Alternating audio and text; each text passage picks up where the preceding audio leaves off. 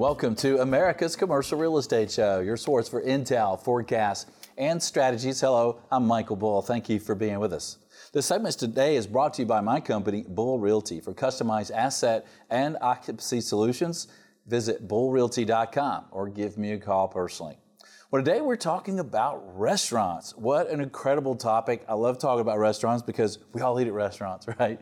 And if you're in the commercial real estate industry, restaurants have really evolved, haven't they? They've really been changing. They've become a very big part of the real estate environment and the retail environment. Please welcome my guest. It's Darren Tristano. He's CEO and founder of Food Service Results, and he's joining us on the phone. Darren, good to talk to you again, sir. Likewise. Thank you for having me today.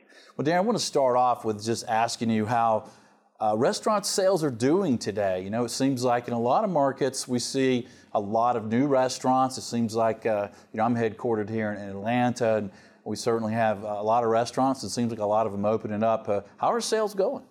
Well, we continue to be in a low growth type of mode with the restaurants today. And a big part of that isn't because the economy is is troubled because obviously the economy is continuing to do well. It has a lot to do with oversupply of restaurants. So after the last recession, we saw a lot of closures, but we've since seen a lot of new openings. And because there are so many new restaurants, there's actually more seats and more capacity, um, and it's outpaced consumer growth.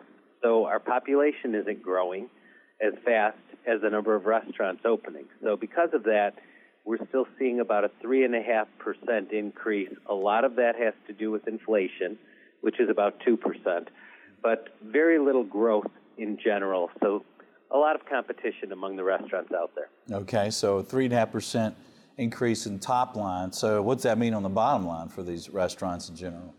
On the bottom line, you're seeing about a 1.5% average, which means some restaurants are doing well and other restaurants are doing poorly. Now, combine that with the fact that labor in almost every market has gone up through higher minimum wage, higher expectations, and the labor pool has been shrinking because employment has done so well. So it's not only a higher cost, it's harder to find people, train them, and keep them in the restaurants to, to get those margins out of them. Yeah, well, that's interesting. So, what are these restaurants doing to, to make ends meet and to be profitable and competitive? Well, I think we're seeing restaurants trying to differentiate themselves, to be a different place for different consumers. So, for a long time, the boomers, with their high spending power, really drove the industry, and we saw brands like Denny's and Applebee's and Fridays growing. Well, the Gen X came along, started to look a little bit differently, but into the millennial generation, we saw a different type of consumer, one that cared about the quality of the food, not just the taste and flavor and quantity, but also what was going in, what were the ingredients, organic, you know, all of these types of health halos. So we've switched from low fat, low salt, low sugar to hormone free and antibiotic free and free range. Um, so those are restaurants continue to do well with the millennials. They tend to be the independents that have craft beer, craft cocktails, even craft wines. So adult beverages driving a lot. So in the full service space, we're seeing some success even into fast casual, where we're starting to see more beer and wine and even margaritas like you would see at Chipotle, the single pour. So adult beverage has helped, um, but ultimately, quick service restaurants have struggled, casual dining has struggled, but fast casual and fine dining, because of the better quality, tend to be improving and tend to be more successful. And if you're a landlord today in this market, you want to look for those differentiators better quality, higher price, better margin, and differentiating from all of the other groups that want to come into your space and serve food. Yeah, well, it's important. It's because as a landlord, you need to make sure your tenants are, uh, successful. It can really hurt your, your entire project, not to, uh, not to mention just that one tenant. And you mentioned margins, Darren. So, what are the range you see for margins on restaurants today, and how has that been trending? So the old rule used to be that for every dollar that you sold in a restaurant, you made a nickel. And today, we certainly see restaurants that can make 15 to 20 percent margins. A, a Cooper's Hawk restaurant and winery does incredibly well. But most restaurants are struggling to even be at that 5%. Even the, the corporate franchise stores that have you know, the power of advertising in the marketplace, those stores are required to pay between 7 to 10% for the marketing and the franchise fees. So even if they're at 15% often, uh, they're struggling just to get to a 5% after after they pay those expenses. So yeah. today, many restaurants are losing money, but remain open because the cost of closing uh, can be financially detrimental to the person because there are obviously costs involved in closing a restaurant, write-offs, um, and big investments. So many restaurants are operating at, at a loss where families and friends are coming into work for free because they're they're trying to help out.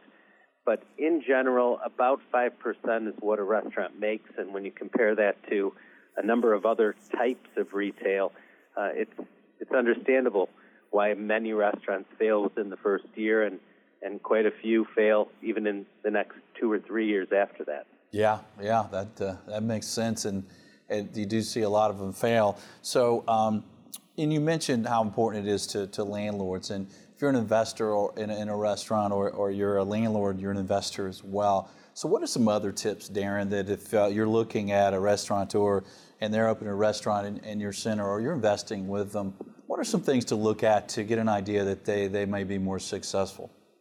I think you're going to want to look at a company that has company stores. And that would be Chipotle, Starbucks. So that would be your first option. Yeah.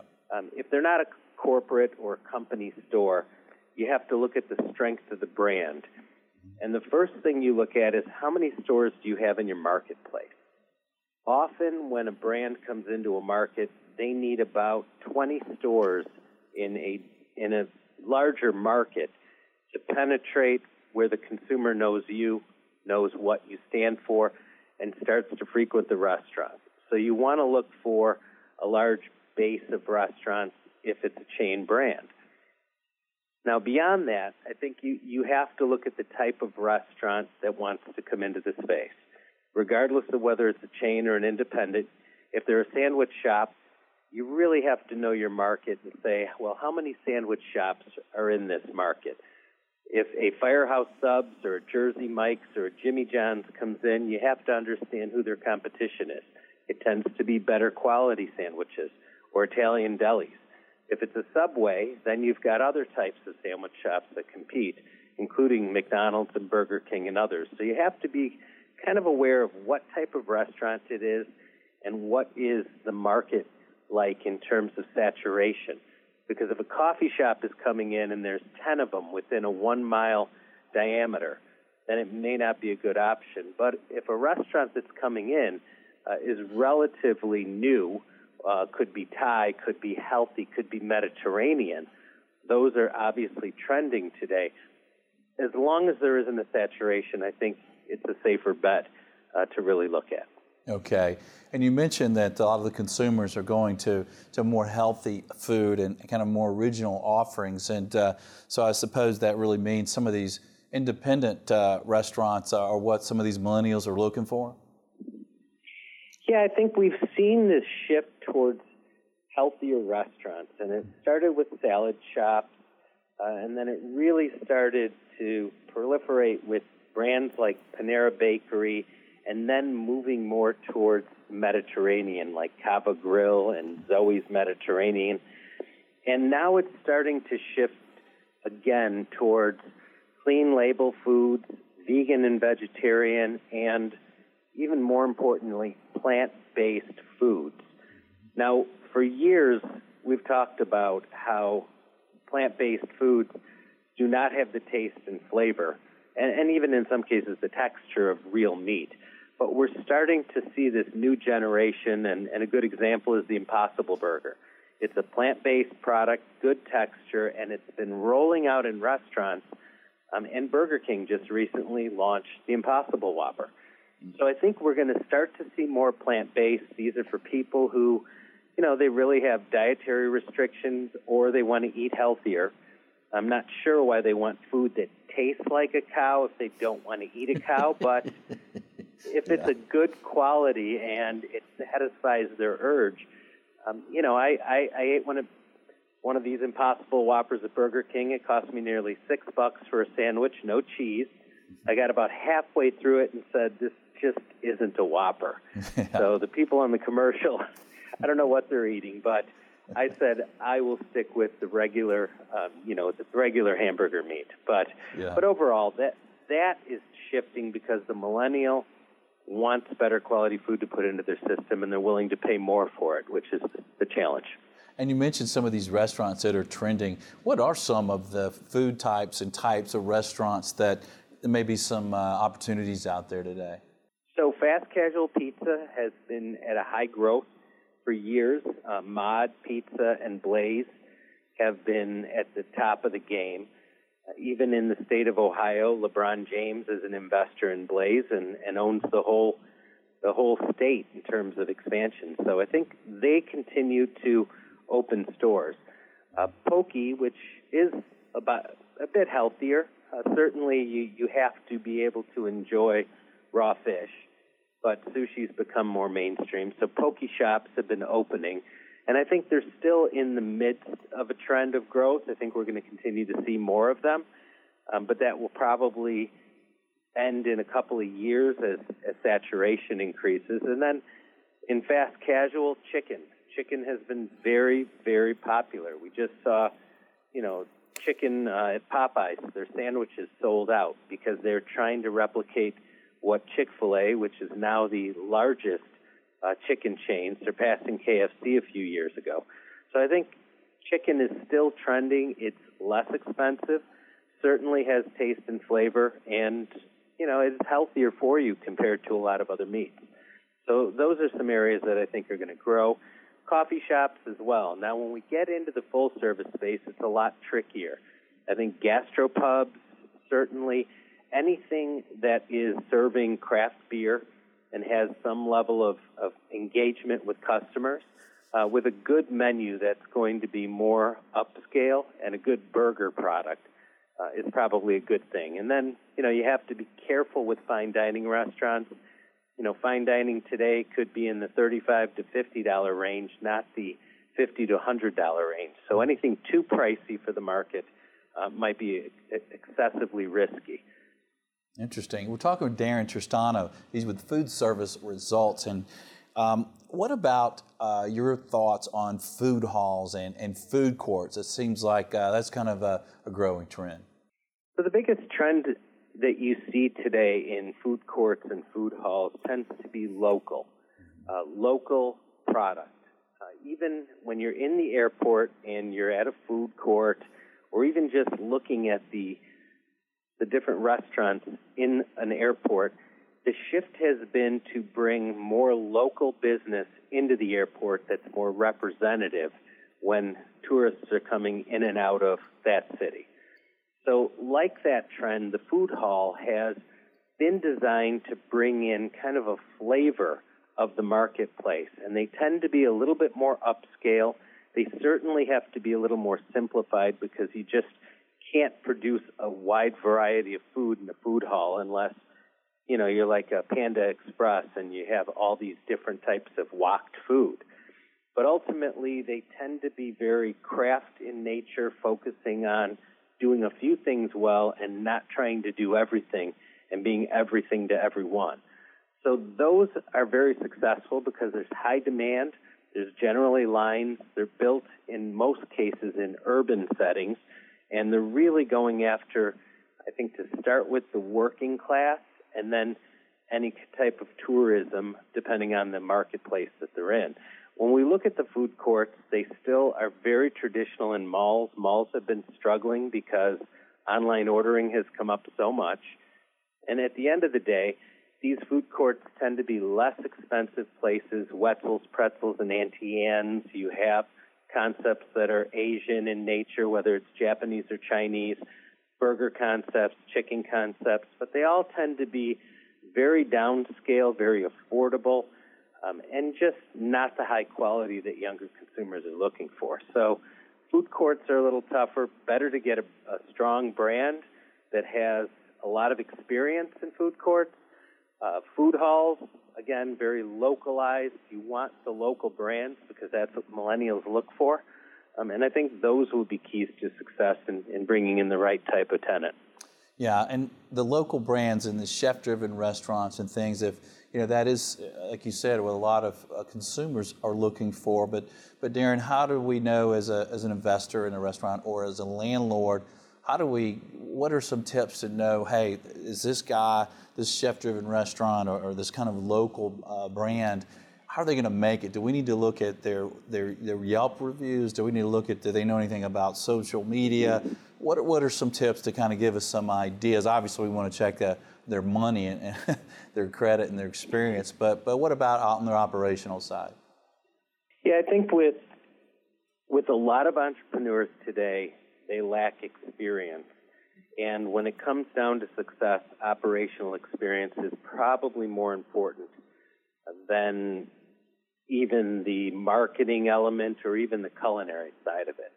So I think you want experience with operations. You ideally want to bring someone in who has other, whether it's a food court or other food hall experience to bring to the table because they've already gone in and they've already learned. If they're if they're coming in for the first time, you know, they're they could fail very easily. So the experience is going to be important, certainly a focus on operations, I think price points, but then when you're doing your research, you want to look at the other concepts. You definitely want to look at Yelp reviews make sure that you understand uh, some of the struggles. I, I'm on the board of one restaurant group, and they have one food court location that happens to be the worst of their 95 restaurants. Mm and they know what's wrong with it, but it's very, very difficult to fix it. So, you know, not always uh, can you be successful even with a strong brand behind you. It has to do with operations, getting the right staff, training them, and executing well. Yeah. Well, Darren, what would you leave our audience with uh, related to the restaurant industry moving forward? Well, I think we continue to be in a mixed bag of success and failure. So, on the one hand, you've got a brand that's doing extremely well and is exciting and successful. And on the other hand, you can find just quite a few handfuls of restaurants that are really struggling and losing money. And the biggest key that I can point to is off premise sales for restaurants. And we start with takeaway. So, because more consumers don't want to dine in, operators need to make sure that they're building their kitchen, their catering, and their off premise capabilities to manage larger off premise sales. So that means less in the, inside the restaurant for dining and more inside the restaurant to build towards higher sales.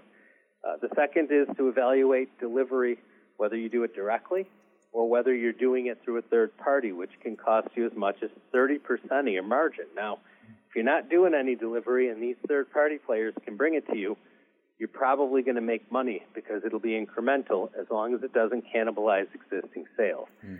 And then lastly, catering. Catering can be a make or break for a lot of restaurants. Most restaurants do a couple of percent of catering. Good ones are above 5%, and really good ones can be 10 to 15%.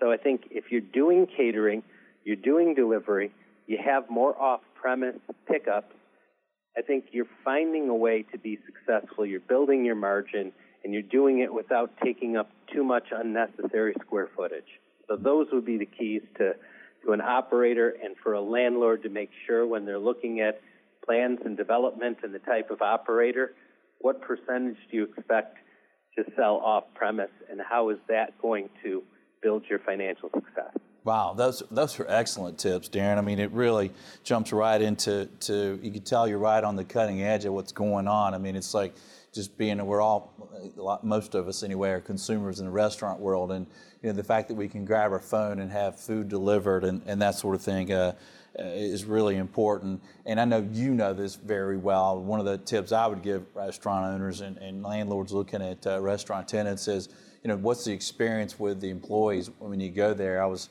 just at a business the other day where the employees were just remarkably excited and happy and just great to be around. And I was at a competing uh, business and it was the opposite. All the employees acted like uh, the world was coming to an end. I'm like, what a different experience it's just incredible. And, and I know that's a big part of it, and you know that. But I, I, love these tips. And Darren, thank you for joining us. Just great information as usual, sir. Thanks for being with us.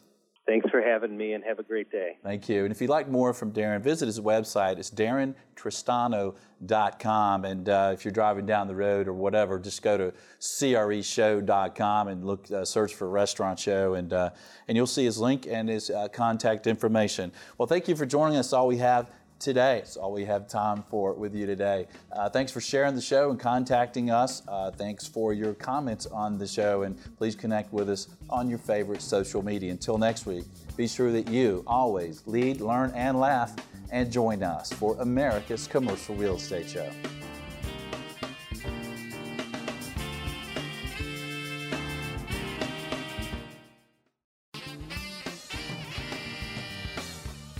America's Commercial Real Estate Show is brought to you by Bull Realty. For customized asset and occupancy solutions, visit bullrealty.com. Commercial Agent Success Strategies. Incredible training for commercial agents. Visit commercialagentsuccess.com.